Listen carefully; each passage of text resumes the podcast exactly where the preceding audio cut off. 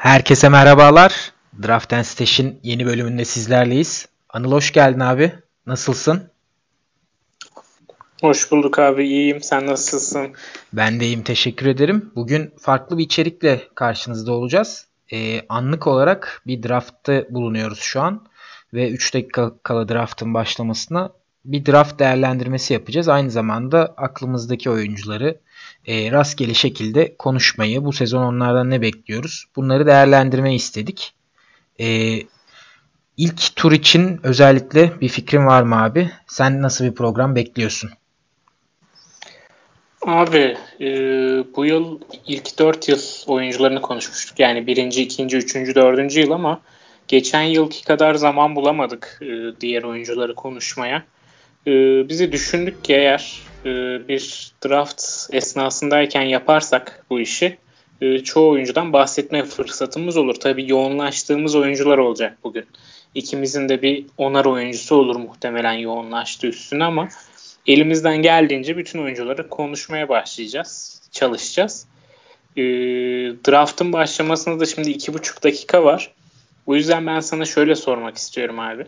Bu yıl ilk 5 oyuncu belli e, çoğu oyuncunun artık hangi oyuncuyu bu ilk 5 arasından daha çok sevdiğine bakıyor. Bu oyuncular Carl Anthony Towns, James Harden, Curry, Davis ve Antetokounmpo. Yani bu 5 oyuncunun ilk 5'te gitmediği bir draft yok gibi bir şey. E, ben bu noktada sana pası şöyle atayım abi. 6. sıradan kimi seçerdin? Abi e, bu 5 oyuncuda hem fikrim sana. 6. sırada ben de galiba bir draftım var. Yarın e, 6. sıradan seçeceğim. Bunu düşünüyordum kendi kendime. Acaba hani e, biraz daha sevdiğim bir oyuncu olan hani Lillard veya LeBron'dan birini mi alsam? Hani genel kanı Jokic Embiid şeklinde veya Jokic Lillard şeklinde oluyor ama e, ben Jokic'tense Lillard veya LeBron'u daha ön planda tutuyorum. Onun sebebi de e, Lillard ve LeBron'un daha fazla böyle patlamaya müsait yani daha fazla patlama yapmaya müsait oyuncular olması. Yani Lillard'ın ben bu sene MVP'ye yakın bir performans gösterebileceğini düşünüyorum. LeBron keza yazın gördük sürekli açıklamaları e, işte bu sene bambaşka olacak revenge season hani intikam sezonu gibi şeyler söylüyor. Kariyerinde ilk defa bu kadar uzun süre basketboldan uzak kaldı. Yani e, ben çok pozitif bir etki bekliyorum LeBron'dan. O yüzden biraz LeBron'a yönelebilirim diye düşünüyorum. Lillard LeBron arasındayım. Galiba LeBron bir tık önde bende 6. sıra için. Abi senin dediklerini ek olarak ben de şöyle bir e, ekleme yapayım. E, LeBron'un takımı da Lillard'ın takımı da bu iki oyuncuya birazcık muhtaç başarılı olabilmek için. Ama Denver'a baktığımızda Denver'ın kadrosu o kadar derin ki gerçekten yok için normal sezonda kendini kasmasına ihtiyaçları yok Batı'nın tepesine oynayabilmek için. Çok derin bir rotasyonları var. Aynı zamanda çok kaliteli oyunculardan da oluşuyor bu rotasyon. Ee, o yüzden ben de seninle aynı fikirdeyim. Ee, Joel Embiid'in de sakatlık riskini, daha doğrusu sakatlık riski demeyeyim de Philadelphia'nın onu bu yıl e, bu load management'ını daha iyi ayarlayacağı, dakikalarını 30'un civarına çekeceği konuşuluyor. E, o noktada işte ben de LeBron ve Lillard'ı öne çıkarıyorum 6. ve 7. sıra seçimleri için. Aslında evet yani e, ikimiz de çok paralel şeylerden konuşuyoruz. İlk 5'e gelirsek de şu an draft başladı. Hani normal e, şartlarda ben Towns ve Curry'i ön planda tutuyorum. İlk iki sıra için. E, burada ligin formatı biraz farklı. Burada e, yapılan şeyler e, isabetli 3 isabetli field goal'lar, isabetli serbest atışlar da sayılıyor. O noktada Harden biraz daha ön planda gibi görünüyor. E, bu formatta. O nedenle bizim ikinci sıradan seçiyoruz bu draftta. E, Harden'a gitme ihtimalimiz daha yüksek gibi görünüyor. Derken gittim bile Harden abi. ee, burada da ben şeyi ön plana çıkarıyorum ya. Ee, eğer 12'li 14'lü liglerde oynuyorsanız hatta 16'lı liglerde oynuyorsanız e, bence ilk 4 Davis, Harden, Curry ve Carl Anthony Towns. Yani bu 4 ay oyuncu arasında ilk sıradan şunu seçtim, ilk sıradan bunu seçtim ayrımı ben çok fazla yapamıyorum. Ama 16'dan... Abi burada müdahale edebilir miyim? Yani şu nedenle ben Towns'un bu 3 oyuncudan bir, biraz daha fazla oynayacağını veya biraz daha fazla oynama ihtimalini daha yüksek görüyorum. O nedenle Towns'u birinci sıraya yazıyorum. Sadece e, 82 maçın 82'sinde de oynama ihtimalini daha yüksek gördüğüm için. o da çok e, önemli olmaya başladı. Oyuncuların load management'ı daha çok uygulamaya koymasıyla birlikte. E, ben de şunu ekleyecektim abi.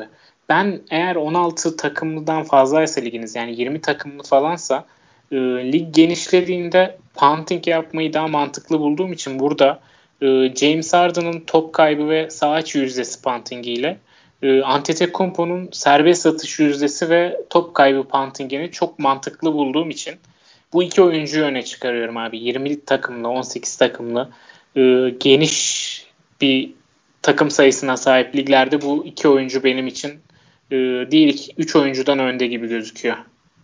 Yani bu da e, iyi bir strateji olabilir. En azından biraz daha keskinleşmeni ve keskin bir takım kurarak diğer takımların önünde sezonu geçirmene yardımcı olacaktır. Bu arada 6. sıradan yok hiç gitti bu şu an drafttaki ligimizde. Hani burada bir sürpriz ya da farklı bir durum olmadı. İlk 5'te biraz önce konuştuğumuz ilk 5 şeklinde oldu. Hı hı. Draftta abi, bence en büyük benim problem... Benim bir sorum var ya. Evet, Pardon, evet abi. böldüm. İlk 5 içinde seni peki en çok hangisi heyecanlandırıyor? Valla ben e, Curry'nin ilk bu e, oy birliğiyle MVP olduğu sezon Curry'i seçmiştim 4. ya da 5. sıradan. Ve o sene her maçtan sonra Curry'nin istatistikleri benim aklımı kurcalamıştı. Yani kafayı yemiştim hani iz gördükçe. Ben yine Curry'den benzer bir sezon geçirebileceğimizi düşündüğüm için Curry'nin daha çok heyecanlandırdığını düşünüyorum ama Curry ile ilgili en ufak bir bilek burkma haberi de sezonun çöpe gitmesine sebep olabilir. Abi ben de katılıyorum bu arada Curry noktasında beni de en çok heyecanlandıran isim Curry 6 ve üzerinde üçlük ortalamasıyla oynayacak diye düşünüyorum maç başına. Abi çok iddialı ama ben hani 400 üçlü geçmesini bekliyorum. Ee, bence rekor bir kez daha gelebilir yani. Zaten 400'ün üstünde yoktu Curry'den önce. Curry yaptı bunu. Yine 400'ün üstünde yine Curry bir sezon daha geçirebilir. Sağlıklı kalırsa geçirir diye düşünüyorum. Bu arada 7'den Embiid, 8'den Lillard, 9'dan LeBron gitti. Evet yani aslında ee, çok burada da.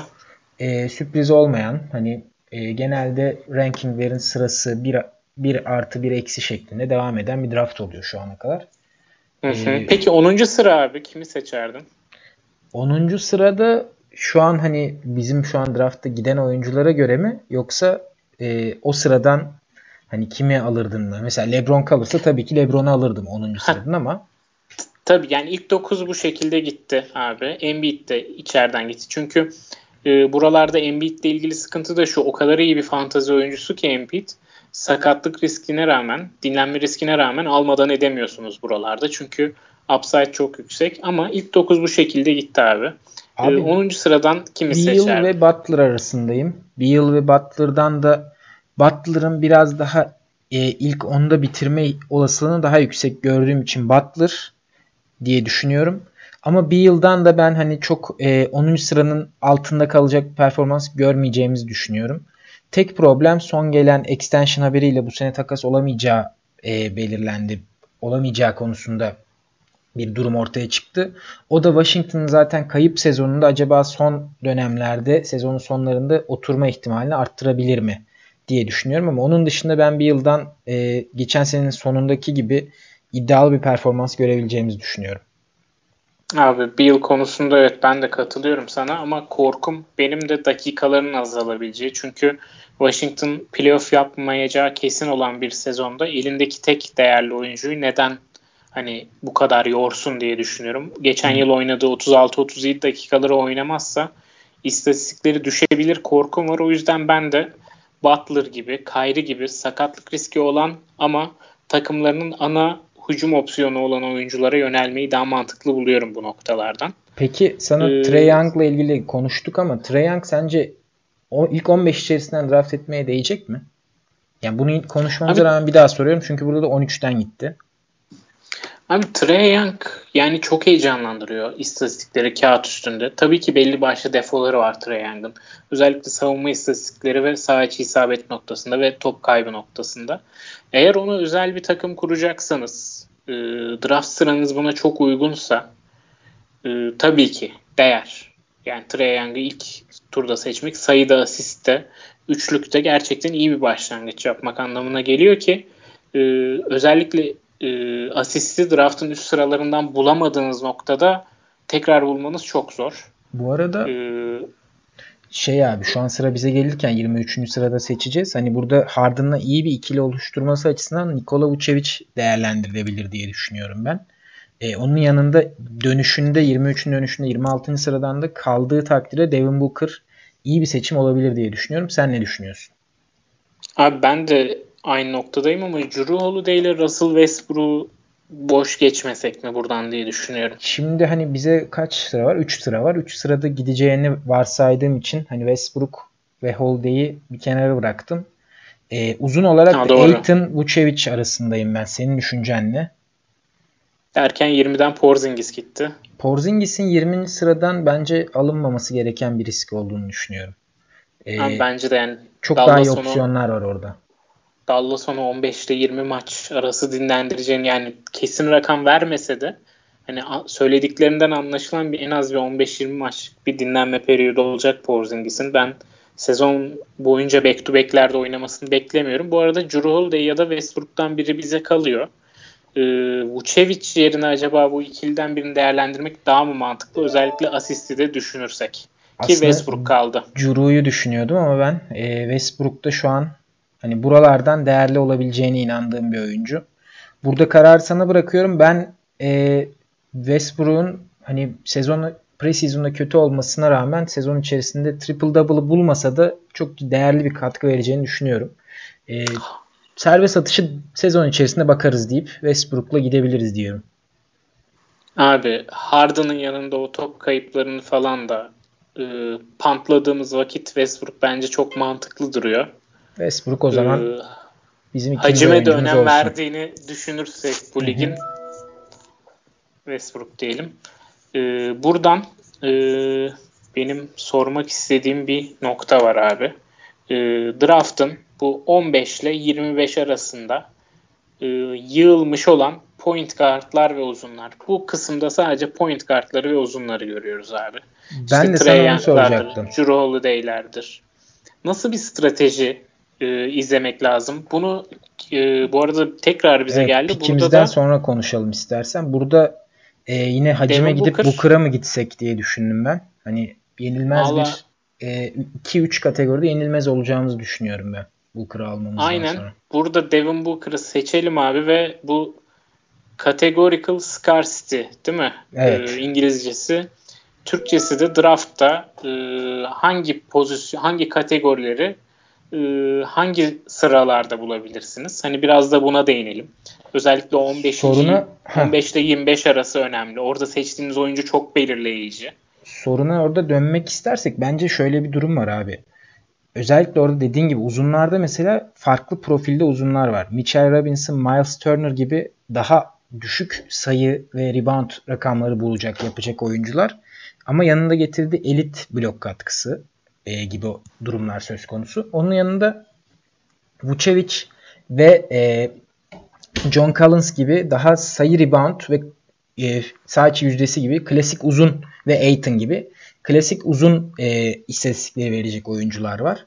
Bence burada e, ilk turdaki oyuncunuzla birlikte hangisini nasıl çift yaptığınızın önemi çok büyük. Bu noktada ben açıkçası mesela bir Antetokounmpo, bir Anthony Davis gibi hacimli ve blok yapan oyuncuların yanına e, Turner gibi, e, Mitchell Robinson gibi blok da sizi yenilmez seviyeye getirebilecek ve aynı zamanda iyi olan istatistiklerinizi daha iyi noktaya çıkaracak oyuncuları eşlemenin daha iyi olabileceğini düşünüyorum. Ama mesela Harden gibi ya da ne bileyim o noktada Stephen Curry gibi guardların olduğu noktada da bu sefer Aiton gibi, e, Vucevic gibi Aynı zamanda hacimli ve yüzdeleri de bu oyunculara destek verebilecek şekilde klasik uzun istatistikleri veren uzunlara gidilebilir diye düşünüyorum. Abi şöyle benim baktığımda bu ilk turlardan sonra bir de hani genellikle 40 ile 50 arasında ve 70 ile 80 arasında seçiliyor ya e, genel olarak baktığımız zaman. 40'lı e, sıralamalar guard kaynıyor birazcık bu 70'li sıralamalarda uzun kaynıyor. Hani oralar da çok önemli duruma geliyor. Ee, nasıl bir strateji izlediğinizde. Ama şunu söyleyebilirim ki eğer ilk turdan Anthony Davis alıyorsanız bence asisti unutmanız çok mantıklı olacaktır. Ee, çünkü Anthony Davis aldıktan sonra ikinci turda seçim yapanına kadar siz 12 takımlı bir ligde de olsanız e, asist yapan oyuncular kapış kapış gitmiş oluyor. E, ya Ben Simmons gibi serbest atış yüzdesini tehlikeye sokan bir oyuncuya kalmış oluyorsunuz. Ya da e, hani oralardan seçilmeyi hak etmeyecek bir Chris Paul gibi e, asist yap asist almak istiyorsanız böyle oyunculara reach etmek durumunda kalıyorsunuz. O yüzden Davis seçiyorsanız bence asisti unutun. Onun dışında benim en sevdiğim bu draftlarda ilk iki tur ikilisi iki asist yapan ve hacimli oyuncuyu bir araya getirmek. Çünkü ben gerilerden uzun bulabileceğimizi düşünüyorum bu draftlarda.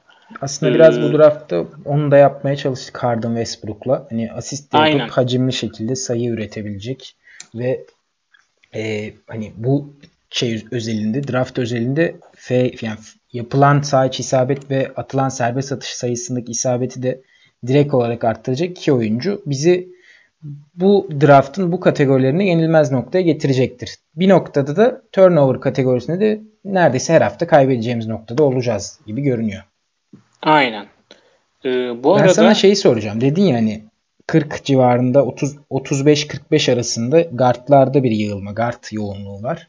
Ee, 70-80'de uzunlarda bir yığılma var. Acaba burada herkes belli bir noktaya giderken orada guard alırken senin uzun alman daha iyi olabilir mi? Yani burada insanlar guard almak zorunda olduğunu düşünerek guardları gereğinden fazla değer biçip daha fazla daha erken sıradan alabilir mi? Yani bu da mesela uzunların arkaya sarkmasına sebep olabilir diye düşünüyorum. Mesela bu 40, bahsettiğin olay civarı. bahsettiğin olay kesinlikle oluyor. Ee, uzunlar yine burada arkaya sarkıyor. İkinci turda da genelde arkaya sarkıyordu 30'lara doğru. Burada da 50'lere doğru sarkıyor uzunlar. Ben de bu sarkmadan yararlanıp oradan bir uzun almayı planlıyorum şu an draftta. Bilmiyorum sen ne düşünüyorsun ama Oralarda 47'ye falan Jaren Jackson Jr. falan kalırsa Evet, Jaren Jackson'la birlikte ben Lamarcus Aldridge ve e, bir ihtimal acaba Capella'nın e, şeyini toparlayabilir miyiz diye düşünüyorum ama free throw'unu. Westbrook da var. E, evet, Westbrook'la Capella'yı birleştirdiğimizde Harden ve Booker'ın kaliteli serbest atışlarını çöpe atmış olabiliriz diye düşünüyorum. Ayrıca Capella'nın yapacağı blokların da şu anki takımımızda pek uygun olmayacağını fark ettim. O nedenle Capella'yı bir kenara bırakıyorum. Markkanen olabilir ama bu da bu sefer de Steel'da top çalmada geride kalır mıyız ama Harden ve Westbrook gayet iyi yapıyorlar. Şey aklıma geliyor aslında. Şimdi biz bunu çektiğimizde e, zaten e, yarın pazartesi artık son draftlar vardır. O da az sayıdadır. Genelde pazar günü yapılıyor draftlar. Hı hı. E, Salı'da zaten lig başlıyor. E, şöyle yapabiliriz. E, bir konu olarak da şunu ekleyebiliriz bugün buralarda e, değerinin altında draft edildiğini düşündüğümüz oyuncular. Mesela benim hemen aklıma Zach Lavin geliyor. İkimiz de e, Zach Lavin'e bayağı yükseğiz diye düşünüyorum. Zach Lavin'in bu sene All-Star olacağını iddia ediyorum ben. Yani All-Star olması demek de istatistiklerin gayet iyi seviyede olması demek. Bu da fantezi açısından iyi bir üretim demek oluyor. Hani direkt bağlantılı Chicago'da. Olarak. Maçta Chicago'da bu arada. Evet maçta Chicago'da. Ee, Hani bütün şeyler Zach Lavin'in Chicago'dan bir oyuncu olmasını isteyebilir gerek taraftarlar, gerek oyuncular, gerek koçlar. İyi bir performans Aynen. gösterirse bu da bence şeyini arttıracaktır seçilme olasılığını. E, Lavin bence de düşünülebilecek bir oyuncu. Özellikle e, 3. 4. turlardan draftların.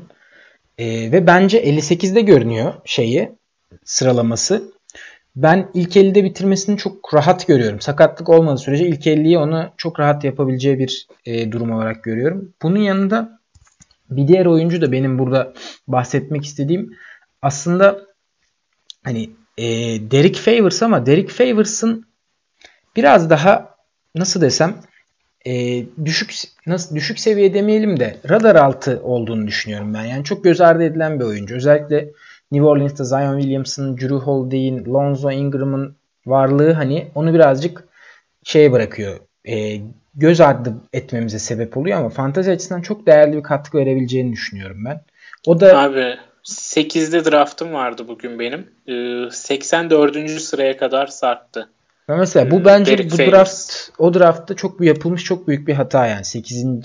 şey 84. sıraya kadar kalması. Hı hı. Yani inanılmaz bir steal olduğunu düşünüyorum o 84'ten. Bence çok e, yerinde ve doğru bir hamle olmuş. Bu arada Zach Lavin bizim şu an var olduğumuz draftta gitti. Aldridge de gitti. 42. Ee, sıradan gitti Lavin. Onu da evet 42'den e, gitti. hatırlatalım. Ee, Robert Covington da düşünülebilir burada takıma uygunluğu açısından ama birazcık şey noktasında e, FG ve FT sayıları noktasında hani çok fazla şut kullanmadığı için, çok fazla serbest atış kullanmadığı için birazcık geride kalmamıza sebep olabilir ama Harden ah, ve Jaren Jackson gitti. Booker ve Westbrook'un olduğu takımda düşünülebilir diye ben e, düşünüyorum şu an için. Burada açıkçası Covington'dan başka da hani guard şeyimizi doldurduğumuzu düşünürsek Covington bence iyi bir seçim olabilir. Capella'yı Senin... acaba alıp FT'yi toparlamayı denesek mi diyeceğim ama bence ee, oraya yola yok, girmemeyi yok. tercih edelim. Yok yok. Covington'la 47. sıradan Covington'la devam edelim. Brook Lopez mi Covington mı? Covington abi. Covington Brook Lopez dönüşüne de kalabilir. 50'ye de kalabilir. Biraz zaman kazanalım. Aynen. Covington'ı aldık. En sevdiğimiz oyunculardan biri biliyorsunuz Covington. Ee, burada ee... dikkat çeken bir oyuncu bana kalırsa Tobias Harris. Şeyi çok kötü geçirdi preseason'ı. Sen Tobias Harris'in 50. sıraya ya değecek bir performans bekliyor musun? Geçen sene Philadelphia'da ben fena oynamadığını düşünüyorum. Yani 50'ye değebilecek olduğunu düşünüyorum. Bu pikten sonra konuşalım istersen. Hatta Tobias Harris'i düşünebiliriz. Buradan ee, bence Bam Adebayo düşünebiliriz ya. E, benim de aklımdaydı o. Blok konusunda neye karar verdik onu tam çözemedim. Ama Covington'da almamızdan sonra Adebayo'nun şeyine güvenebiliriz diye düşünüyorum. Bu reach'i, bu potansiyele yatırım yapabiliriz diye düşünüyorum. Ya da Brook Lopez'de alabiliriz tabii. Rebound açısından kendimizi iyi hissediyor muyuz? Yani Westbrook ben alır. Adebayo'nun şeyine yükseliyorum abi. Potansiyelin Brook Lopez'den fazla olduğunu düşündüğüm için ben Adebayo, Adebayo diyorum. Aynen. Adebayo 50. sıra zaten son e, sezon yaklaştıkça şeyi çok arttı Adebayo'nun. Ortalama draft pozisyonu. 50'ler artık Adebayo normal, çok normal kalıyor. Burada Tobias serisi konuşalım biraz. Harris'ten sen ne bekliyorsun bu sezon abi? İlk elde bitirebilir mi? Bitirecek mi? Abi geçen yıl Philadelphia'ya gittikten sonra fantezi açısından çok kötüydü. Ee, ben oraya takıldım biraz. Sanki o Clippers'taki ana atıcı rolünden e, Philadelphia'daki 3. 4. ana skor opsiyonuna düşüşünü e, nasıl denir yumuşak geçiremedi gibi. Orada verimliliğinin artmasını bekliyordum ben ama zaten verimli bir oyuncuydu. Daha da yukarılara çıkmasını bekliyordum ama çok o yönde olmadı o iş. E, ben açıkçası biraz tırstım geçen yıl o durumda olmasından. E, o sebeple e, çok yüksek değilim diyeyim Tobias Harris'e. Çok heyecanla beklediğim bir pik değil. E, benim sana burada birkaç sorum var abi.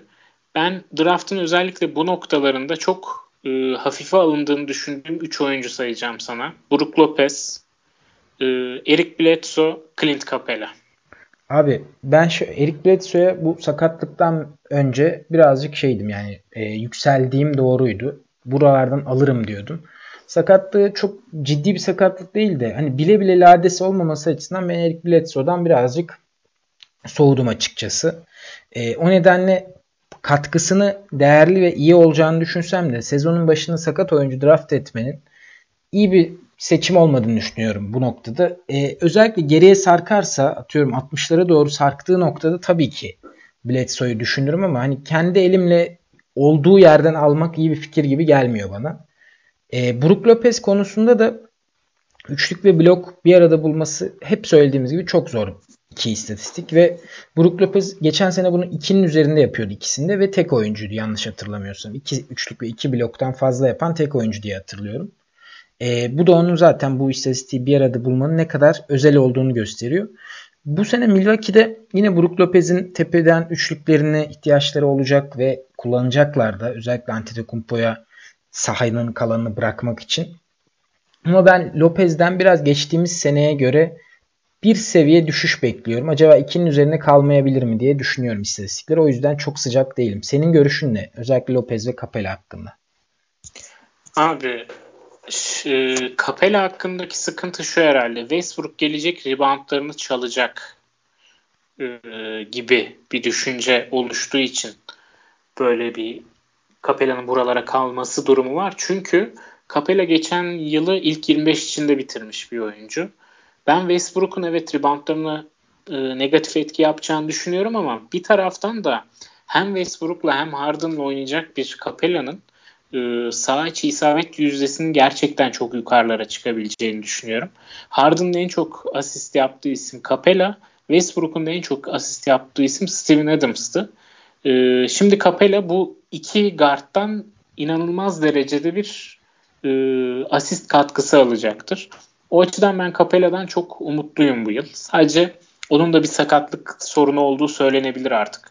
Özellikle yani son oynadığı 4 yılda da yaklaşık 10-15 maç kaçırdı sezon başına. Öyle bir sıkıntısı var. Ee, Bledsoe'nun sakatlığının çok ciddi olmadığı ve ne zaman ağrı hissetmeyi bırakırsa o zaman sahalara dönebileceği konuşuluyor. Ee, onun da çok gerilere kaldığını düşünüyorum. 43. sırada bitirdi geçen yıl ve şimdi Brogdon gitmişken ve Bledsoe'nun geçen yıl Brogdon sahada değilken istatistikleri çok fazla artıyorken e, bu iki daha doğrusu sadece Brogdon'un gitmesi beni Bledsoe'yu yükseltiyor açıkçası. Ben de ee, Bledsoe ile ilgili şey aklımda. Playoff aklımda. Playoff'taki oyunu e, hani pek iç açıcı bir oyun değildi. Hani biraz güncel olduğu için o o yüzden Bledsoe'ya karşı birazcık soğuğum. Yani normal sezonunda dediğin gibi özellikle Brogdon yokken Brogdon oynamadığı zamanlarda çok iyi diyebileceğimiz noktadaydı ama playoff'lar beni biraz soğuttu Bledsoe'ya karşı. Üstüne bir tane 2-3 haftalık bir sakatlık. Hani en iyisi başkası alsın. Ben bulaşmayayım, ben dokunmayayım dedim. Sarkarsa dediğin gibi 55'ler, 60'lar Oralar çok değerli gözüküyor bıraktığından. Onu söylemek istedim. Bra- Mesela Brook Lopez bizim draftımızda hala 63. sıra oldu ama gitmedi. Yani ee, geçen sene %41 ile 14 sayı 3 rebound 4 asist yapmış. Bledsoe 15 playoff maçında. Evet playofflarda çok %70 ile servis atış atmıştı. Hani e, Bledsoe biraz daha iyi oynasa Milwaukee belki de turu geçebilir ve finale çıkabilirdi. Yani biraz uç bir ihtimal olsa da yine de ben Bledsoe'ya yazdığını düşünüyorum bu durumun. Özellikle extension aldıktan sonra olması birazcık şüpheleri çekti. bu arada 71. sıradayız. 5 şey kaldı ve Brook Lopez hala şeyde e, draft board'umuzda. Bu noktada mesela Brook Lopez iyi bir steal olabilir. Aynı zamanda ben buraya kalmasına ciddi anlamda şaşırdığım Shai Gilgis Alexander'ı da görüyorum. O da buralardan iyi bir seçim olabilir. Keza Jonas Valanciunas da burada bence 71. sırada bize kaldığı noktada seçmemiz gereken oyuncular diye düşünüyorum. ben de katılıyorum abi. Söylemek istediğim şey aslında benim burada şu. Bu underrated adamlar yani sezon henüz başlamadı. Bu oyuncular performanslarını göstermeye başlamadı. Ee, Brook Lopez'i 50'den seçmiş bir adamdan sezon öncesinde Brook Lopez'i almakla Brook Lopez sezon içinde top 30 oynarken o adamdan Brook Lopez'i almak e, aynı şeyler değil. Size amiyane tabirle çekeceği fiyat hiç aynı olmayacaktır. O yüzden bence e, eğer bu oyuncular sizin de draftlarınızda bizim bahsettiğimiz sıralardan gittiyse bu oyuncuları teklif yapmaya bakın derim. Mesela ee, senin Derek Favors'a çekeceğin fiyat bir örnek olabilir mi bu konuya dair? Bu 84. Bu, sıradan aldığın Derek Favors'a sezon vallahi, ortasında kim bilir ne fiyat çekeceksin. Yani kapıma gelirlerse Favors'ın da ilk 50 oynayacağına ben kesin gözüyle bakıyorum. E, o fiyatı çekeceğim ben de. Favors demişken iki sıra kaldı. Favors ve Valanciunas şu an şeyimizde. Draftta önümüzde kalacak isimler gibi görünüyor. Ama aynı ee, zamanda Shai Gilgis Alexander Shai Gilgis Alexander'ı dönüşe bırakabiliriz bence. Burada Valanciunas veya Favors'ı alıp özellikle iki center spotunun olduğunu düşünürsek bu ligde Orayı bir center'ı doldurarak geçebiliriz. Ben Valanciunas'ı biraz ön planda tuttum şu an ama Favors'ın da buraya kalması acaba Favors'ı kaçırmasak mı diyor dedirtiyor bana. Ve Favors neyse ki gitti. Gitti. Bu iyi Bizim oldu. de buradaki pikimiz kesinleşti gibi Valenciunas. Önümüzde Isaac ve Horford var. Ee, ben Horford'un. NBA'de bir şey olduğunu düşünüyorum. Emniyet sibobu Embiid için. Fantezi evet. açısından çok e, bence katkı yapacak noktada değil. Hele bu sıralardan 70'ten seçmenin ben değerli olduğunu düşünmüyorum. Valenciunas'ın çok çok daha fazla bir upside var. Keza biraz da aşağılarda Wendell Carter. E, hatta hatta Hasan Whiteside'ın bile Horford'dan değerli olabileceğini düşünüyorum. E, bu noktada Valenciunas'a gitmek en iyisidir diye düşünüyorum. Bu arada Valenciunas seçtik mi? Aynen seçtik. Evet 71'den seçtik. Dönüşünde şimdi 74'te hani sen Isaac'i düşünür müsün konuşmuştuk ama yoksa Shai Gilgis Alexander'ı mı gidelim? Sen ne düşünüyorsun abi burada? Abi benim bu iki oyuncu arasından daha yüksek olduğum isim Shai Gilgis Alexander ama Isaac de savunma potansiyeliyle derken Isaac önümüzden gitti. Bizim de buradaki seçimimiz belli oldu sanırım. Evet Shai Gilgis ee, Alexander'ı alıp bu sırayı kapatalım. Buralarda ben draft'ın bu sene özellikle 70-100 arasını çok sevdim. Çok beğendim.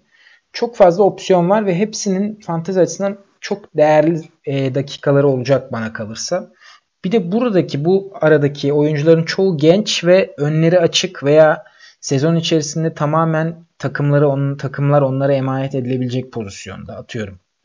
Burada işte Alexander bir isim, Valenciunas bir isim, Morant'in özellikle oyunun ilerlemesiyle. Miles Bridges keza.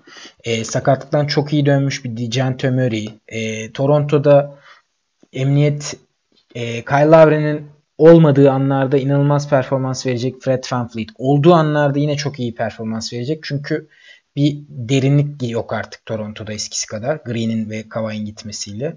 Aynı zamanda playoff'ları harika geçiren bir Karis Levert. Hani burası bence çok zengin bir oyuncu havuzu sunuyor bize. 70-100 arası. Aynen. Ama Katılıyorum. şöyle bir riski de var abi. Hemen sana öyle söyleyeyim. Pası atacağım. E, alınan oyuncu özellikle sezonun ilk birkaç ayı, birkaç haftası çok ciddi tökezleyerek de girebilir. Bu da takımın özellikle e, sabırsız menajerlerin takımlarını dağıtmasıyla sonuçlanabilir diye düşünüyorum. Aynen. Buradaki oyuncuların çoğu genç olduğunu bahsettin sen. Ee, burada sabır önemli eğer buradan güvenerek seçtiyseniz bir oyuncuyu. Ee, burada abi ben sanırım Van Vliet'e bir ayıp yaptığımızı fark ettim. Biz dördüncü yıl oyuncularını konuşurken Van Vliet'i konuşmadık sanırım. Adam undrafted diye. Öyle mi? Ee, Şeyde yani, çıkmıyor galiba. Draftta seçilmediği için biz Basketball Reference'dan bakarak sıralıyorduk. Aynen. Orada draftta seçilmediği için doğru.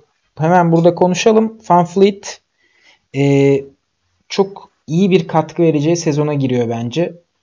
Lowry'nin extension alması bence kötü bir şey değil. E, tabii ki almasa ve takas ihtimal takas opsiyonu açık olsaydı tabii ki Van daha değerli olabilirdi en azından potansiyeli ama şu anki hali bile e, bence üçlük asist ve hani sayı ve top çalma noktasında hani klasik bir guard'dan alabileceğimiz çok iyi istatistikler görebiliriz diye düşünüyorum Van. Abi ilk 5 çıkması da be- bekleniyor. Tabi her maç olmayacaktır bu. Nick Nurse rotasyonla oynamayı çok seviyor ama Van Vliet'in 2 e, sezon önce 20, geçen sezon 27 ve bu sezonda ben bu trendin devam ederek dakikaların 30-32 civarına çıkmasını bekliyorum açıkçası. Çok rahat 30 üstünde kalacaktır.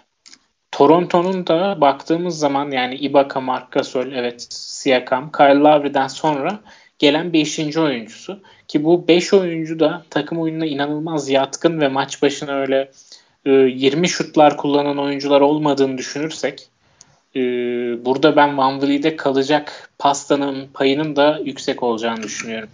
Ya zaten Van Vliet geçtiğimiz sene hani 9.5 top kullanmış. Bu rahatlıkla 13-14'lere çıkacaktır diye düşünüyorum ben. Dakikaların artması, Kawhi ve Green'in e, kullandığı topların dağılmasıyla hani 30-32 dakikada 13-14 şut kullanıp 15 sayı civarında bir ortalama, 15 sayı 6 asist gibi bir ortalama bekleyebiliriz ben. Bence Van. Özellikle sezon içinde Lowry'nin, Gasol'ün dinlendiği zamanlarda asist rakamlarında çok ciddi bir artış ve aynı zamanda e, maç başı 3 civarı üçlük görebiliriz bu e, maçlarda özellikle. Çünkü zaten 1.5 civarında 1.8 civarında bir üçlük ortalaması var geçtiğimiz sene. Bu sene 2 ile devam etmesini öngörüyorum ben. Lavri, Gasol, e, eksikliği, sakatlığı dinlendirildiği zamanlarda 3 üç, üçlük atabileceğini düşünüyorum ben Van Fleet'in. Abi burada bir de şöyle bir nokta gözüme çarpıyor. E, guardlar açısından da burada aslında fena olmayan bir asist potansiyeli var. Özellikle Ricky Rubio, Lonzo Ball, e, Jeff Teague ve Fred Van Vliet de tabii bu isimlere dahil. Buradan sen bu oyuncular hakkında yüksek misin? Eğer asiste geri düşen ve asisti de göz ardı etmek istemeyen bir menajer buralarda bu oyuncuları hedeflemeli mi? Sen Lonzo Ball'dan, Ricky Rubio'dan, Jeff Teague'den ne bekliyorsun? Bence burada en garanti isim Ricky Rubio olacaktır. Gerek ismi gerek de e, yaptıkları nedeniyle. Ve iyi de bir uzun varken etrafında Aiton gibi ben Ricky Rubio'nun Phoenix'in bu guardsızlığına iyi bir çözüm olduğunu düşünüyorum. Draft noktasında, draft etme noktasında Rubio bence çok fazla e, böyle bir upside ya da çok fazla böyle egzantrik istatistikler sunmasa da daha garanti bir seçim olarak dikkatimi çekiyor benim. E, Lonzo'yu sen daha iyi biliyorsun. Lonzo'yu sen anlatırsın abi. Ben Teague'in de bence göz ardı edilmesi gereken bir oyuncu olduğunu düşünüyorum. Yani e, ben Teague'in bu seneki performansının aşağı doğru bir trendde olacağını düşünenlerdenim. O yüzden Teague'i pas geçmeyi ve Van Rubio ikilisinden üçlüye mi veya top çalmaya mı hani ihtiyacınız var veya hani Rubio'nun asistleri biraz daha yüksek olacaktır diye öngörüyorum. Asisti mi ön plana çıkarayım yoksa üçlük ve sayıyı mı ön plana çıkarayım ikileminde Rubio ve Van arasında seçim yapmak daha doğru olabilir. Abi aynen katılıyorum. Ben de Lonzo'ya yükseğim e, bu yıl. E, Lonzo'nun şu an çok ideal şartlarda bulunduğunu düşünüyorum kendi açısından. Muhtemelen ligin en hızlı oynayan takımıyla sahada olacak Lonzo ve 30 dakika almasının önünde pek bir engel yok diyeceğim ama Nikeil Alexander Walker var aslında. Ee, ama yine de Lonzo 30 dakikaları görecektir diye düşünüyorum. Ee, benim en çok dikkatimi çeken şey Lonzo'da e, pek çok kategoriye ortalamanın üzerinde katkılar vermesi. Bir guard olarak Biloa 0.5-0.6 verdiği katkı bence değerli. E, top çalmada bir buçukların üstünü rahatlıkla görebiliyor. Üçlükte bir buçukların üstünü rahatlıkla görebiliyor. E, bu yıl ligin e, en çok asist yapan guardlarından biri olmasını bekliyorum. 8 asisti geçmesini bekliyorum. E, bir noktada beni heyecanlandıran bir nokta şutunu gerçekten değiştirmiş olması Lonzo'nun. Ki 2 yıldır bununla uğraşıyordu. E, ama 2 yıldır sakatlıklarla da boğuşuyordu. Bu sakatlıklarla boğuşma esnasında şutunu 2 yılda e, şu an çok iyi görünebilecek bir seviyeye getirmiş olması. Şut stilinden bahsediyorum hani yüzdelerinden değil de e, bu durum da aslında yüzdelerine yansıyacaktır diye düşünüyorum. Hala pota altından bitirme konusunda e, potaya yakın noktalardan bitirme konusunda çok sıkıntılı. Ama serbest atış yüzdesine yansıyacaktır diye düşünüyorum. O yüzden buradan Lonzo bence e, en yüksek upside'ı sunan ama bir yandan da sakatlık riskiyle de e, buradan aldığınız oyuncunun sezonu kapatmasına, kaçırmasına sebep olacak sakatlık riskleri barındıran bir oyuncu. E, ama ben hoşlandım ya buradaki Lonzo 90'dan Lonzo pikinden. Peki o zaman e, Lonzo mu Van Fleet mi? Sırada bize gelmek üzereyken bence bu ikilemde bir cevap arayabiliriz. Yoksa senin gözüne kestirdiğin başka bir oyuncu var mı? 95. sıradan ikimizde. Abi e, şu an takıma baktığımda şunu görüyorum. E, aslında şey Gilgis Alexander'ı da alarak üçlükte birazcık geri düşmüş durumdayız. Adebayo ile Valenciunas'ın da çok fazla atmadığını düşünürsek. E, Westbrook'tan da o katkı çok gelmiyor. Ama asist noktasında hem Harden hem e, Booker hem Westbrook hem Adebayo hem Gilgis Alexander'la iyi noktadayız.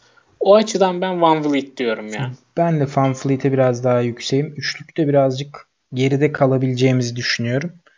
Van Vliet'le gidebiliriz yani burada. Ee, burada şimdi tekrar dönüşte bir pik yapacağız. Acaba burada bir forvet almak iyi olabilir mi? Çünkü forvet konusunda Covington ve Adebayo'muz var. Yani o spotu doldurabilecek. Eğer değerli gördüğüm bir pik yoksa bir forvet deneyebiliriz, alabiliriz buradan. Valla benim burada Lonzo ve Deadman çok değerli gördüğüm pikler aslında. Ee, Açıkçası ben de burada... Warren'a Warren'a belki şey yapabiliriz de Warren e, Adebayo diyorum. Oladipo'nun gelmesiyle adeta bal kabağına dönüşebilir. O yüzden E, çok ikilemdeyim ben bu noktada. Deadman, mı? Deadman Lonzo. mı Lonzo mu? Yani burada Lonzo'yu alıp hmm, Deadman'a daha yakınım ya. Lonzo'yu alıp sakaslamak ama Deadman'a da Gerçi Lonzo'yu alabiliriz ya. Lonzo'nun upside daha yüksek ve Deadman'dan daha çok şey vaat ediyor bence. Biraz uzun noktasında sıkıntı yaşayacağız ama ileriki turlardan çözeriz diye düşünüyorum. Lonzo'yu draft ediyorum abi. Lonzo'yu draft ettik. Bu sıralarda 100 dışında mesela şu an 99. sıradayız. 100 dışında yer alan sıralanan oyunculardan Dylan Wright'ı konuşmuştuk. Dylan Wright geçtiğimiz sene 30 dakika süre aldı Memphis'te ve fantezi açısından 15-5-5 gibi bir istatistik yaptı. 1.2 steal civarında bir steal ortalaması vardı. Ee, bunu Dallas'ta, son 2 ay yaptığını hatırlatalım. Evet hani bunu Dallas'ta bu trend devam ettirmesi özellikle Doncic ve Porzingis aynı anda sahada kalacağı için genelde biraz zor görünüyor. Yani bench'i yöneten veya bench'le birlikte e, Doncic ve Porzingis'in olmadığı dakikalarda oynamayacağı için sayı olarak ben bunun birazcık düşüşte olabileceğini düşünüyorum. Bunun tekrarlanması bir tık zor geliyor bana. Ama tam tersi de savunma istatistikleri olarak da sürdürülebilir bir şey bekliyorum ben Dallin Wright'tan. Ee, sen ilk yüz dışında Dallin Wright'ı seçmeye değer görüyor musun? Bir de sana Derek White ve DeJounte Murray'i soracağım. Sen bu oyunculardan ne bekliyorsun? Abi e, Dallin Wright ile ilgili bugün şey izliyorduk da hep beraber. E, Sokrates'in draft yayınını izliyorduk. E, bu Dallin Wright sorusunun tamam yani aynısı neredeyse orada geldi. Kaan Kural da dedi ki bazı oyuncuların rolleri büyüdüğünde istatistikleri aynı şekilde büyümez dedi. E, aslında tam da bana Dallin Wright'a uyabilecek bir e, nasıl diyeyim genellemeymiş gibi geldi e, preseason'ın da tamamını kaçırdığı için Dallin Wright genellikle benim gördüğüm draftlarda sarkıyor. Yani 120'lerden falan aldığım oldu Dallin Wright'ı. Ben kesinlikle 100'den sonra draft edilebilecek bir oyuncu olarak görüyorum ama sarkacağını hesap edip e, birazcık daha gerilerden alma riski de alınabilir diye düşünüyorum. E, Dallin Wright'la alakalı. Bu arada bu saydığımız 3 isim de e, üçlük pantına çok yatkın isimler. Üçünde üçlük açısından maç başı biri bulması zor gözüküyor. E, benim burada en çok e, upside'ı bulunduğunu düşündüğüm oyuncu Dejante Murray. E, Dejante özellikle bir guard gibi değil de bir forvet gibi değerlendirmek gerekiyor aslında fantazi açısından baktığımızda. Çünkü rebound sayısı oldukça yüksek Dejante Murray'nin. 5-6 reboundu çok rahatlıkla maç başı rebound alabiliyor sayısı, ki. asist sayısından fazla olacak guardlardan biri olabilir mi? Tabii kesinlikle aynen. Ee, o noktada Dejante'yi birazcık forvet gibi düşünmek lazım. Maç başına bu yıl bir üçlüyü yakalayabilir. Şutu gelişmiş gözüktü bana preseason'da. Ee, Spurs'un da onun şutuna ihtiyacı var. Kullanacağı boş üçlüklerden maç başı bir üçlüyü yakalayabilir gibi geliyor bana.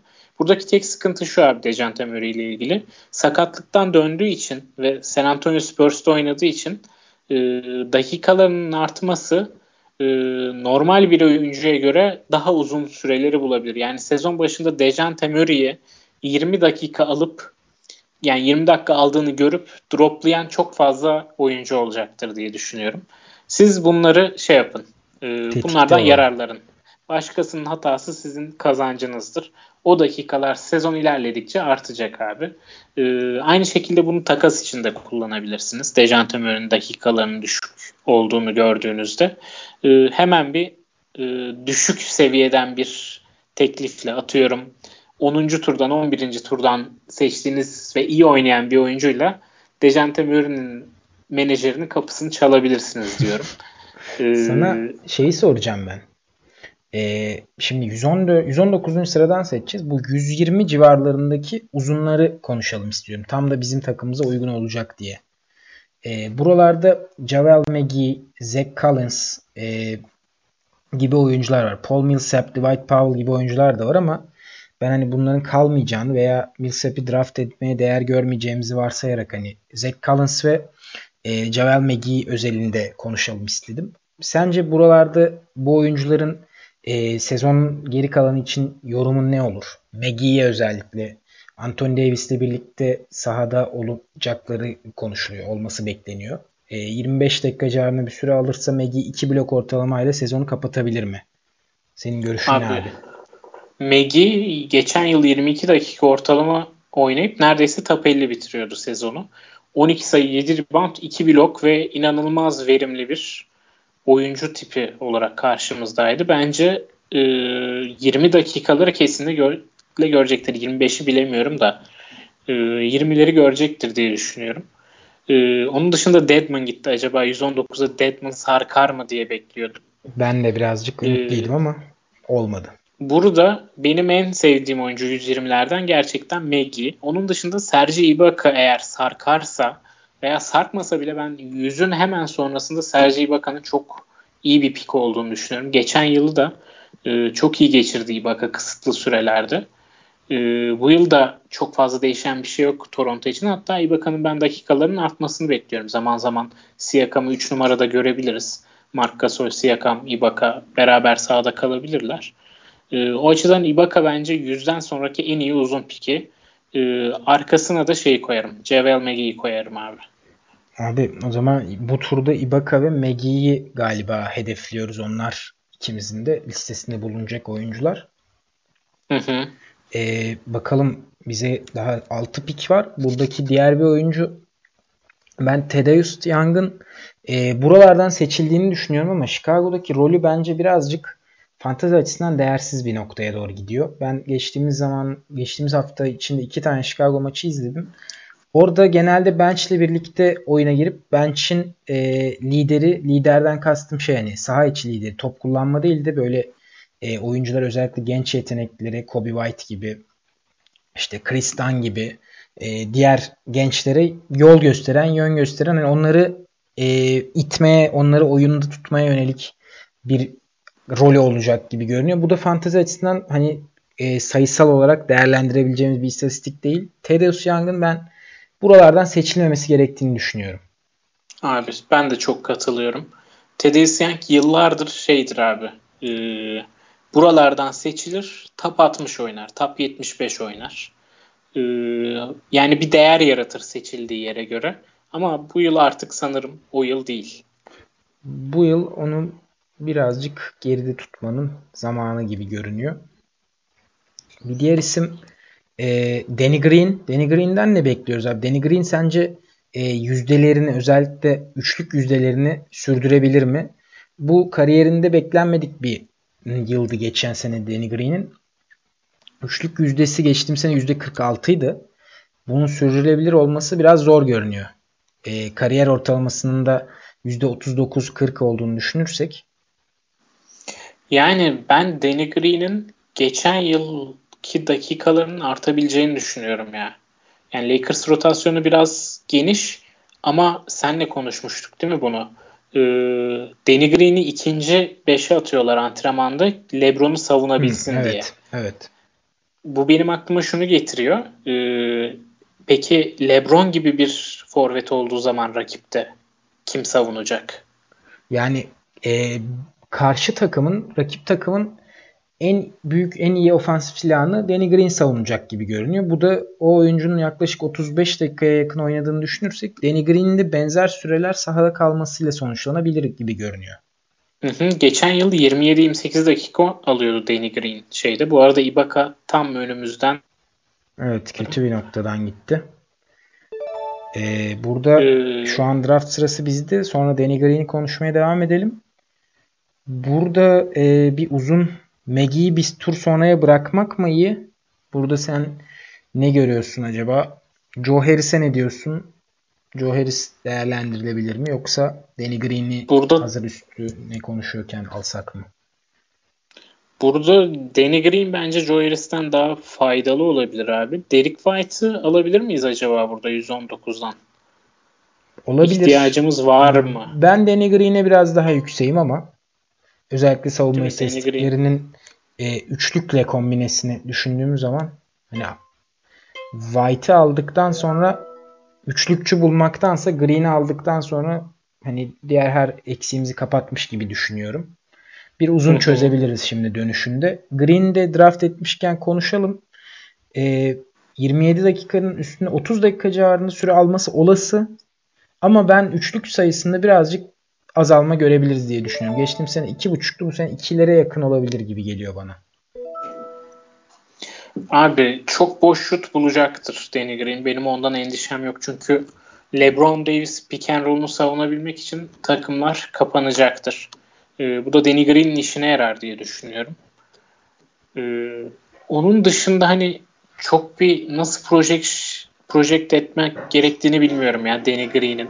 Danny Green'in sahada olacağı bence buralardan seçilmesine yeter. Çünkü Danny Green sahada olduğunda fantazi açısından e, katkı veriyor. Yani bunu sadece üçlükle değil top çalma ve blokla da yapabiliyor. E, o açıdan Danny Green buralara kaldığında 120'lere 120-130 arasına değerli bir pik gibi duruyor. Yani 1 steal, 0.8 blok ve 1.9 üçlük kariyer ortalaması var Danny Green'in. E, yüzdeleri düşük olsa da üçlük yüzdesi ben bu ortalamaların altında kalacak bir oyun görmeyeceğimizi düşünüyorum ve bunların hı hı. hepsi de bence Covington'ın biraz daha şey versiyonu e, düşük seviye versiyonu gibi görünüyor. Danny Green fakir 120, Covington. Fakir Covington aynen. Danny Green 120-125 civarında iyi bir pik olarak dikkat çekiyor. Özellikle Lakers kadroya bir şütör veya iyi bir e, Danny Green tarzı bir oyuncu eklemezse Green'in de dakikalarını herhangi bir şekilde e, bence zarar verecek bir oyuncu yok takımda. Abi buralarda benim konuşmak istediğim özel bir oyuncu var. Zaten konuştuk. Bir daha konuşalım istiyorum. Çünkü önemli gelişmeler de yaşandı birazcık onun fantazi e, outlook'u ile ilgili. E, Tyler Hero hakkında özellikle şimdi Waiters'a gelen ceza, Waiters'ın Instagram'da koçunu eleştirmesi. Ee, ne düşünüyorsun? Hiro'nun önü iyice açıldı mı? Buralardan seçmeye değer mi? Abi açıkçası Tyler Hero e, bence seçmeye değer ama ben şey üçlük ve sayı dışında Hiro'dan bir şey beklemiyorum açıkçası. Onun sebebi de e, Hiro'nun hem oyuncu profili olarak bunun ötesinde bir şey yapmaya müsait olmaması. E, hem de Miami'nin hani Hero'yu geliştirelim, Hero'yu kazanalımla değil de Hero sen Tyler Hero sen hani Butler Adebayo üzerinden şekillenen hücumumuzda boş cezacı olarak değerlendir. Veya Butler Adebayo olmadığı dakikalarda bizim ana skorerimiz, top yönlendiricimiz. Yani top e, sayı bulmanız için ne gerekiyorsa yap şeklinde bir izlenim olabilir Hero'ya dair. E, bu sıralardan draft etmek ne kadar doğru onu tam bilmiyorum çünkü bana Hero çok tek yönlü bir oyuncu gibi geliyor. Hı hı. O yüzden ben, ben buralarda... biraz şeyim. E, hani mesela Derek White almış olsaydık bir önceki turda Derek White'ın üçlük açığını kapatmak için Hero'yu alabilirdik. Hani birazcık daha diğer oyuncularla birlikte değerlendirilmesi gerektiğini düşünüyorum ben. Abi evet buna kesinlikle katılıyorum. Ama bir yandan da şunu düşünüyorum ya buralardaki pikler çok sıkıcı. Evet kesinlikle buralarda e, size hani bir buçuk üçlükle 10 sayı 2 rebound 2 asist yapacak değil de bir gün hani rastgele bir günde 25 sayı atıp 5 üçlük atabilecek bir Tyler Hero pickini değerlendirmek daha iyi tabii ki. Yani buralar o kadar sıkıcı ki abi Kelly Olynyk'ler, Joe Harris'ler tabii iş yapar bu oyuncular. Rudy Gay'ler, Patrick Beverly'ler yıllardır fantezide iş yapıyor bu oyuncular. Ama bu sıkıcılıktan kurtulup e, bir upside arıyorsanız ben her geçen gün Tyler Hero'ya birazcık daha yükseliyorum. Bu arada bizde de 128'de seçildi. Seçmek istiyorsanız hani 120'lerden falan alın yoksa diğer turunuza kalmayacak bir durumda Tyler Hero. Bu arada e, bence bir uzun daha alabiliriz ama üçlükte bizi geride bırakır mı bilmiyorum. Tam onu hesaplamıyorum. Hesaplayamadım şu an. Kevin Looney burada hani belki dikkat çekebilir bizim için alabiliriz diye düşünüyordum. E, Looney hakkındaki düşüncen ne sen? E, Looney'e çünkü Kerr, Steve Kerr e, 30 dakika yakın süre vermek istiyorum, isterim gibi söyledi ama kariyerinde 29 dakikanın üzerinde süre almadı hiçbir maçta. E, şeyde playoff'ta çok iyiydi Looney ama orada sanki Marquis Christie takıma katılınca hani Looney'nin yine 30 dakikanın üzerine çıkması zaten zor görünüyor. Ben zaten astımı ile ilgili bir şey okumuştum onun. O astım da onun zaten 30 dakika üzerine çıkmasını çok e, sağlayamayacak bir rahatsızlık. Aynı şey Megi için de geçerli. Megi de 25 dakikanın ötesinde çok fazla oynayamıyor. 28 dakikaları falan çok zor görüyor. Looney için de benzer bir durum olabilir ama yine de 150 civarında iyi bir pik gibi görünüyor Looney. Abi e, Looney'nin bence sırası birazcık aşağıda kalmış durumda. Yani ranking birazcık Looney'e haksızlık yapıyor. e, 30 civarına çıkmasa da dakikaları eğer 25'i görürse e, biz Kevin Looney'den böyle bir 10 sayı 8 rebound ve 1 üzeri top çalma, 1 üzeri e, blok ve hatta bu yıl üçlük denemeye de başlayacağı için e, bir yarım üçlük görebiliriz diye düşünüyorum. E, bunun yanında yüksek saha içi isabeti, düşük top kaybı da beraberinde geliyor verimli bir oyuncu olarak. E, o yüzden Kevin Looney'nin bence özellikle buralardaki uzun açlığını da düşünürsek 140 ve sonrasında çok değerli bir pik olabileceğini hatta ve hatta işler yolunda giderse bir şekilde Aston Looney'nin önüne çıkmazsa e, buralardan ben hani yılın sleeper'ı civarında bir katkı bile gelebileceğini düşünüyorum ama dediğin gibi Astım, Marquis Chris'in takıma katılmış olması ve e, sakatlandığı için göz ardı edilen Willi Karlstein'ın da Looney ile esas olarak aynı pozisyonda oynaması e, benim dikkatimi çekiyor bu noktada. Ama Golden State'in forvet rotasyonu o kadar kötü ki abi bu yıl bence Draymond'ı 5 numaraya çekecek kaliteyi bile bulamayacaklar o forvet rotasyonunda. Yani zaten evet Golden State'e dair en büyük engellerden biri bu. Bu arada pik sırası bize geliyor. 4 kişi kaldı. Ee, ben burada Joe Harris'in fazla kaldığını düşünüyorum. Sıkıcı bir pik olsa da özellikle bu ligdeki ve bu takımdaki üçlük eksiğimizi kapatabilecek değerli değerde bir oyuncu olabileceğine inanıyorum. Sen burada gözüne kestirdiğin başka bir oyuncu var mı senin? Jeremy Grant'e yükseksin sen benim bildiğim kadarıyla. Jeremy Grant hakkında da ne düşünüyorsun abi? Sıra bize gelirken hızlıca bir değerlendirme alalım. Valla burada üçlük e, derdimizden çok biraz uzun derdimiz var gibi. Çünkü asıl uzunlarımız Megi, Valenciunas ve Adebayo. Son 3 pikimizde olduğunu düşünürsek buradan bir veya iki uzun. Acaba bir ee, Harris, bir Looney değerlendirmesi yapsak mı? Ya o da olabilir. Harris buradan iyi bir pick gibi gözüküyor. Çünkü ya Harris'e gerçi benzer bir katkıyı ben Luke Kennard'dan görebileceğimizi düşünüyorum bu sene. Ee, evet ben Harris de. Gitti bu arada. Harris gittiği gitti, için hani Looney'e 143'ten alabiliriz gibi görünüyor. Looney ve Jeremy Grant benim burada. iki uzun alabiliriz sanki. Looney'i seçip sen bir Grant ile ilgili yorumunu merak ediyorum abi ben. E, ben Grant'e Denver'ın kalabalık rotasyonu sebebiyle çok ısınamadım. Geçtiğimiz sene Oklahoma'da çok değerli görüyorum ama. Görüyordum da. Yani Grant'ten 30 dakika falan bekliyorlar da çok mümkün gözükmüyor bence de ama 25 dakikada bile buralardan seçerseniz eğer 140-150'ler hakkını verecek sağlam bir rotasyon parçası. Yani top 100 e, civarı oynayabilecek sağlam bir rotasyon parçası olabileceğini. Geri geldi bu arada abi. Hani bu Grant'i alabiliriz buradan. Ama Bazemore var benim ilgimi çeken ya da Davis Bertans da bence bu yıl üçlük yağdıracak. Ben de ee, evet Hachimura'nın özellikle biraz problem yaşaması Bertans'ı çok öne çıkarabilir orada. Geçen sene gibi iyi bir oyun görebiliriz. 2-3'lük civarında bir performans. Ee, ee, ne diyorsun? Kime gidelim? Burada Grant sanki ben aklım ya. Grant ve Bertans arasındayım ama savunma istatistikleriyle Grant'i ön planda tutuyorum. Son turdan da Grant'i alalım. alalım. Luke Kennard'ı da son tura. Kennard bu seneki her fantazi takımında vardı. Umarım Senin her yıl oluyor böyle bir oyuncu. Evet bu sene de Kennard oldu. Ee, önceki sene kimdi önceki sene hatırlamıyorum ama ondan önce Tyler Ulis'ti galiba. Hı hı. Bir önceki sene işte Tyler Ulis ile Kennard arasındaki oyuncuyu hatırlamaya çalışıyorum ama onu bulamadım şimdi. Bir bakayım. Ee, düşünüyorum ama buralarda şeyi sorayım sana. Bertans'ı konuştuk. Cedi'den ne bekliyorsun? Ben Cedi'de fena bir fantazi sezonu geçirmez diye düşünüyorum.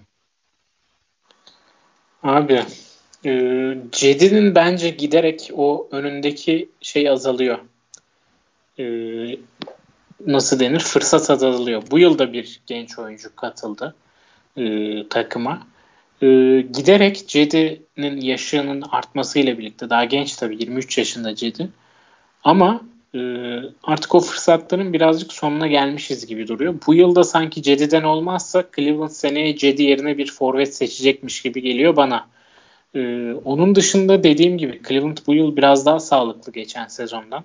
Cedi'nin de oyunu fantaziye çok fazla uyumlu olmadığı için e, e, yani Cedi tipinde 3 dediğimiz tarzı bir oyuncu Cedi. Birazcık topu yere vurabiliyor NBA sahnesinde ama e, ben savunma istatistiklerinden dolayı Cedi'ye hep uzak kalacağım sanırım. Cedi'nin ben Cleveland e, akıl başında oyuncu sayısının azlığından ötürü değerli olduğunu düşünüyorum. O nedenle acaba bir e, bence waiver'dan alınabilecek bir oyuncu olacak Cedi sezon içinde ve e, birçok takıma çok ciddi katkı vereceğini düşünüyorum ben Cedi'nin. Özellikle Cleveland'ın bu e, sirk durumunun çözüldüğünü de e, görürsek Cedi bence Cleveland'ın en önemli taşlarından biri olacak. Love takaslanırsa hatta ben e, gerçi Love'a da hani en uygun oyuncu Cedi orada. Pozisyon bilgisi ve ikili oyunlardaki top yönlendiriciliği sebebiyle.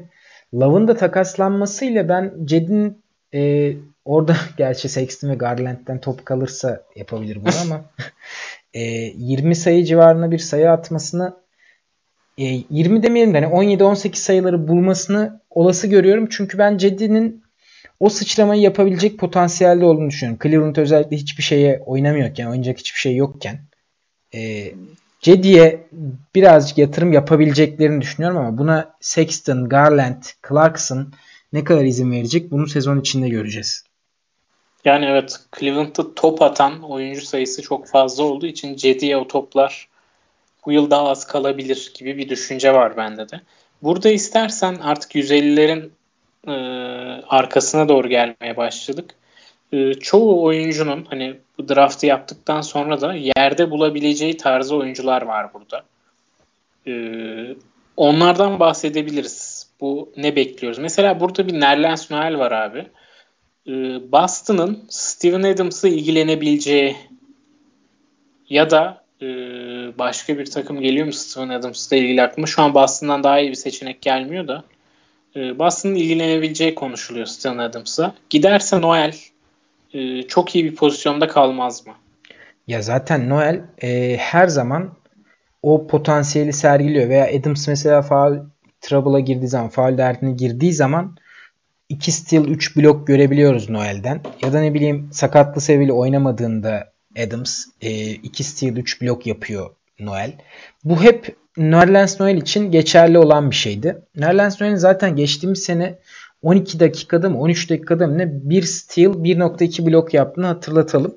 Hani bunu e, 36 dakikalık bir istatistiğe vurduğumuz zaman yani bir starter olarak düşündüğümüz zaman Nerlens Noel'i bu sayı inanılmaz uçuyor. Yani yaklaşık 1.5 pardon 2.3 steal 3.3 blok oluyor geçtiğim seneki ortalamalarına göre. Hani bu kariyerinin geçmiş senelerine de bakarsak geçmiş senelerde 2.5 steal 1.8 blok şeklinde bir ortalaması var. 36 dakikaya vurulduğu zaman.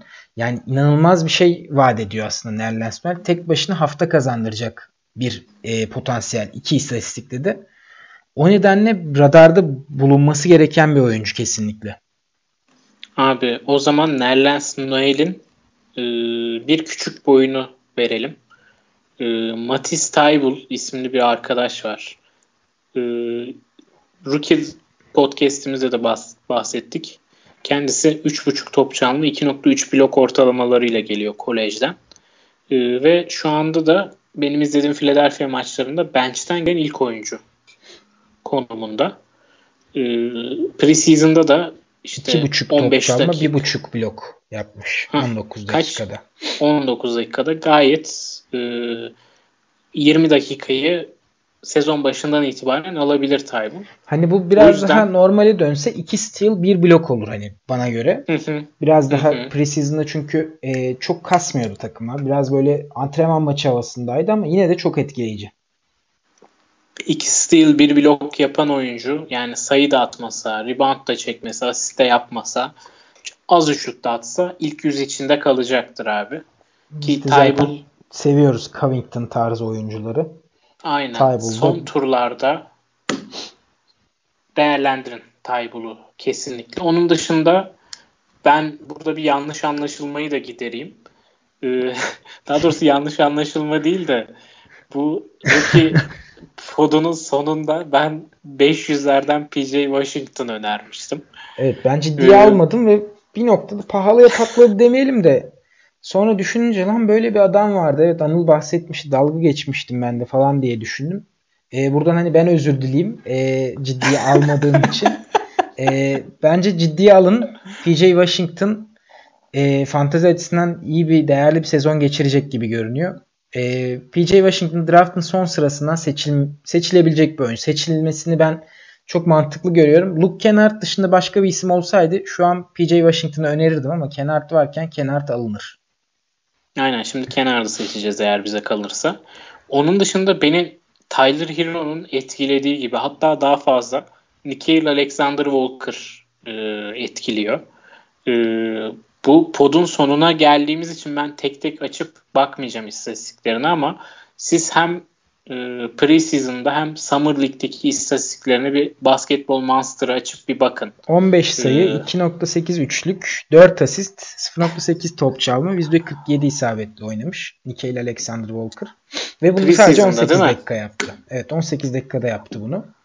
Aynen. Ee, o da aslında teknik olarak olmasa da sahada gördüğümüz itibariyle e, New Orleans'ın 5. 6. oyuncusu gibi.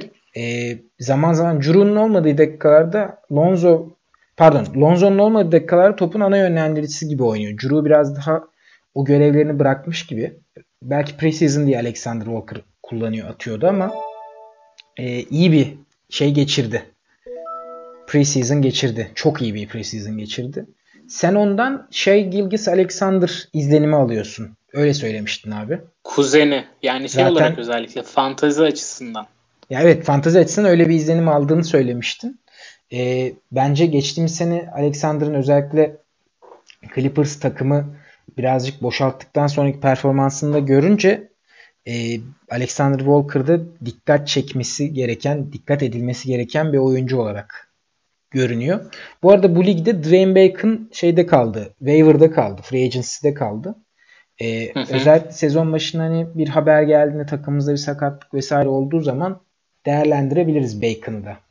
Biz ikimiz de çok Bacon, yüksek değiliz ama bu şey dedik ya Dylan Wright hani rolü arttığında istatistikleri aynı orantıda artmayan. Bacon da biraz öyle bir görüntü verdi bana. Evet Bacon da birazcık e, şüpheyle yaklaştığımız oyunculardan biri şu an için.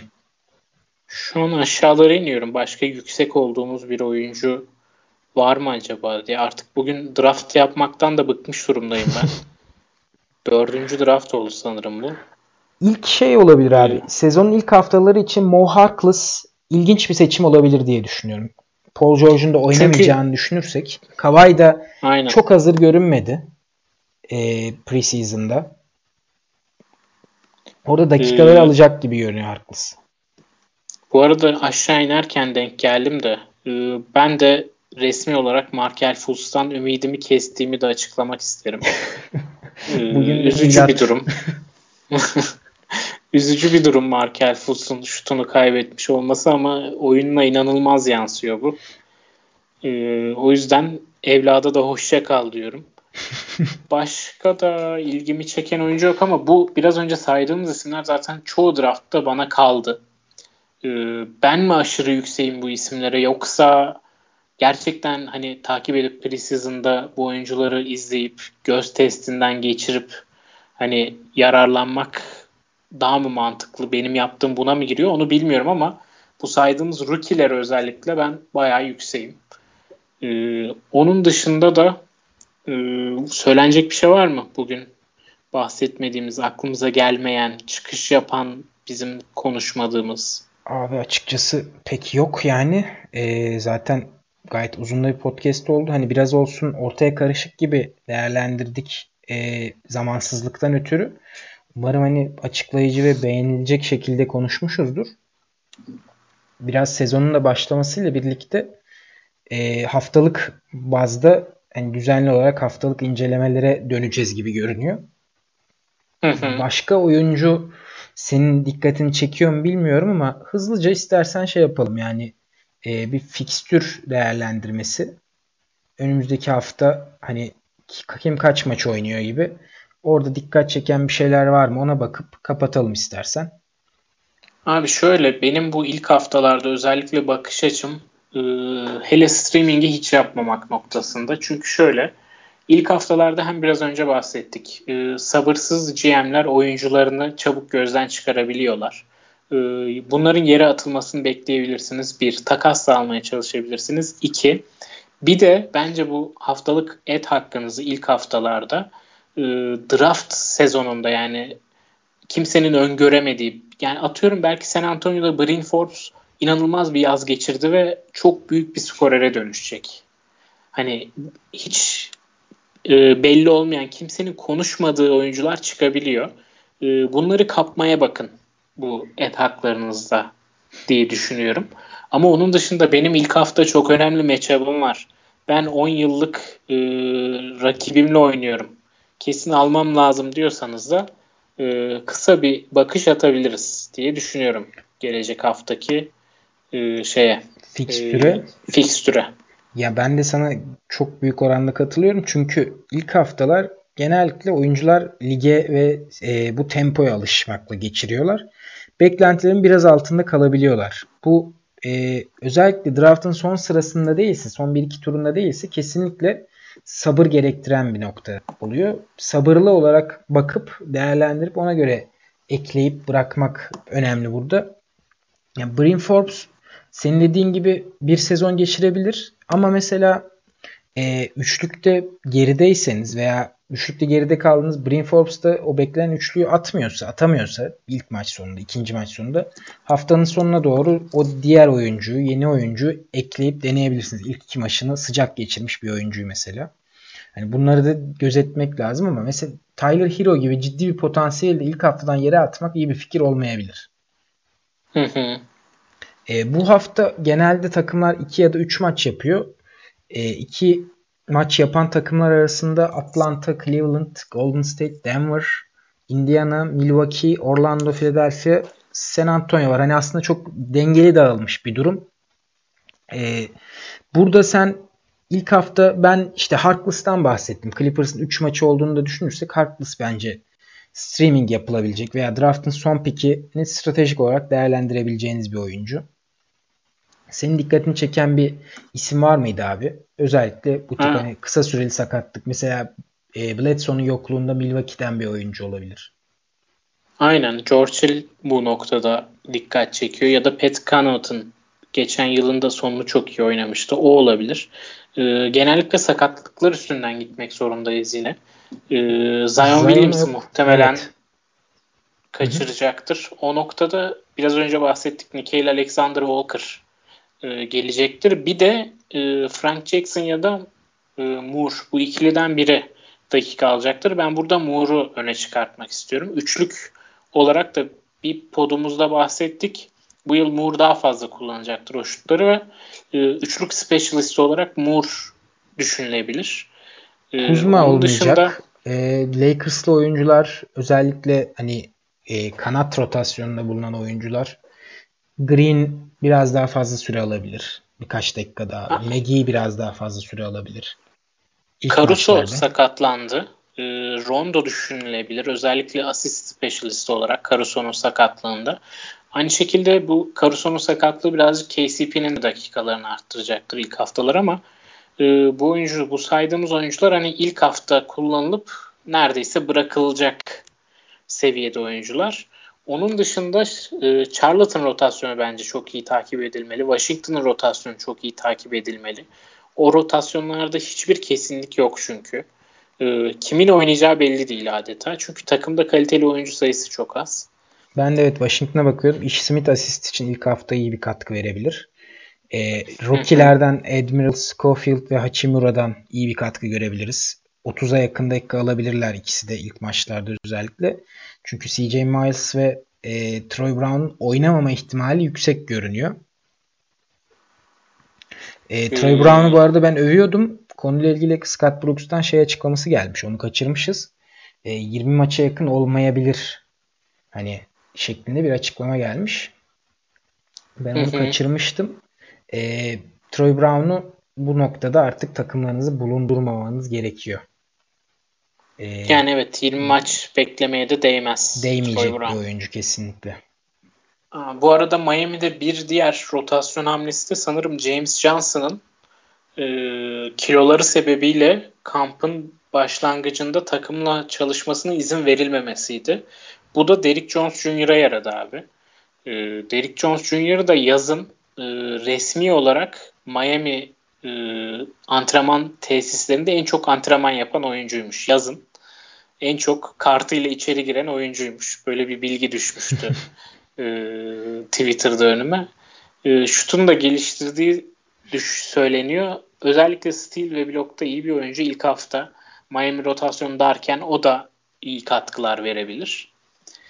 Ee, onun dışında başka başka e, aklıma gelen yani dikkat çekici bir eksik ve bunun ötesinde bir fırsat e, benim de dikkatimi çekmedi. Acaba Valenciunas'ın eksikliği olabilir mi? Yani Valenciunas oynayacak mı? Ee, Oynayacağım dedi ama kendisi. Ne kadar oynayacak onun emin değilim. Orada Brandon Clark acaba birazcık ilk 1-2 maç özellikle e, şey yapabilir mi? Rotasyonda süre bulabilir mi diye düşünüyorum. Hani dikkat edilmesi, radarınızda bulunması gerekiyor bence. E, Westbrook hakkında ne diyorsun abi? Yani Westbrook bir dizinde de galiba bir sakatlığı vardı. Yok parmağında mıydı? Aynen. Emin değilim. Dizi ya da parmağı. Neyse e, biraz şey başlayabilir. Orada da hani Harden zaten tek başına bu şovu yürütür. E, orada kanat rotasyonu Daniel House üçlük katkısı verebilir kısa vadede. Eğer Westbrook sürede kaçırırsa. Ya abi bu şimdi mi söylenir seçtik adamı? abi Westbrook e, bir iki maç kaçırsın. Problem değil bizim için. Tamam o zaman. Ee, burada Daniel Az'a ben de katılıyorum. Çünkü şey demiş Mike D'Antoni. Gordon, Westbrook ve Harden'ı üçlüden ikisini sürekli sahada tutmak istiyorum demiş. Hı hı. Bu noktada Gordon bench'e gidiyor demektir. Ee, Daniel Az'ın da ilk 5'teki yeri açılıyor. Ama onun da sadece bir üçlük specialist olduğunu unutmamak ya evet, lazım mesela üçlük geride olduğunuz zaman bu haftanın sonuna doğru hafta sonundaki maçlara da alabilirsiniz. House'u. Aynen. Her ne kadar Houston'ın iki maçı olsa da bu hafta. Başka da burada konuşulacak yani Brin Forbes beni çok etkiledi aslında. San Antonio taraftarı olduğum için hani maçları dikkatli izliyordum. Ee, onun da kontrat sezonu gözden çıkarılmak istemiyor anladığım kadarıyla. Ee, en iyi oynayan oyuncusuydu preseason'da San Antonio'nun. Bu rüzgar devam ederse ilk hafta Brin Forbes'u da üçlük ve sayı açısından değerlendirebilirsiniz. Evet hani haftayı da şöyle kabaca değerlendirdik. Ee, NBA sezonu başlarken hani NBA drafta dair içerik artık hani yapamayacağız pek. Onun dışında haftalık konular, haftalık e, eklemeler konuşup sezona startı, başlangıcı veriyoruz diye düşünüyorum. Hı hı. Aynen. E, bu sene geçtiğimiz sene kadar aktif olamadık sezon başında özellikle ama sezon içerisinde aksatmadan devam etmeyi umuyoruz. Ee, Çünkü geçen hafta ligleri kurmakla uğraşıyorduk. Hani evet bu arada bu ekstra bir işimiz vardı. Ligleri bu sene 7 ligle karşınızdayız. Bu 7 ligde de herkese başarılar dileyelim. Ee, güzel bir sezon bizi bekliyor. Güzel bir format, güzel bir e, durum oldu. Umarım beğenirsiniz ve liglerde aktif olarak yer alırsınız diye düşünüyorum katılımcılarımız da hani gelecek sezonlar için akıllarında bulunsun. Katılımcılarımız diyorum ya dinleyicilerimiz. Evet dinleyip de katılmayanlar varsa da önümüzdeki sezonlarda aramıza bekliyoruz. Sezon içerisinde aramızdan ayrılanlar olursa da takımlara dair duyuruları Twitter'dan bizi takip ederek bulabilirsiniz diyelim. Ee, Aynen. Bizi dinleyenlere tekrar teşekkür edelim. Bugünlük sonuna geldik programın. Senin ekleyeceğin bir şey var mıydı abi? Yok abi. O zaman e, hoşça kalın diyelim. Görüşmek üzere. Herkese yeni sezonda başarılar. Herkese başarılar dilerim. Görüşmek üzere.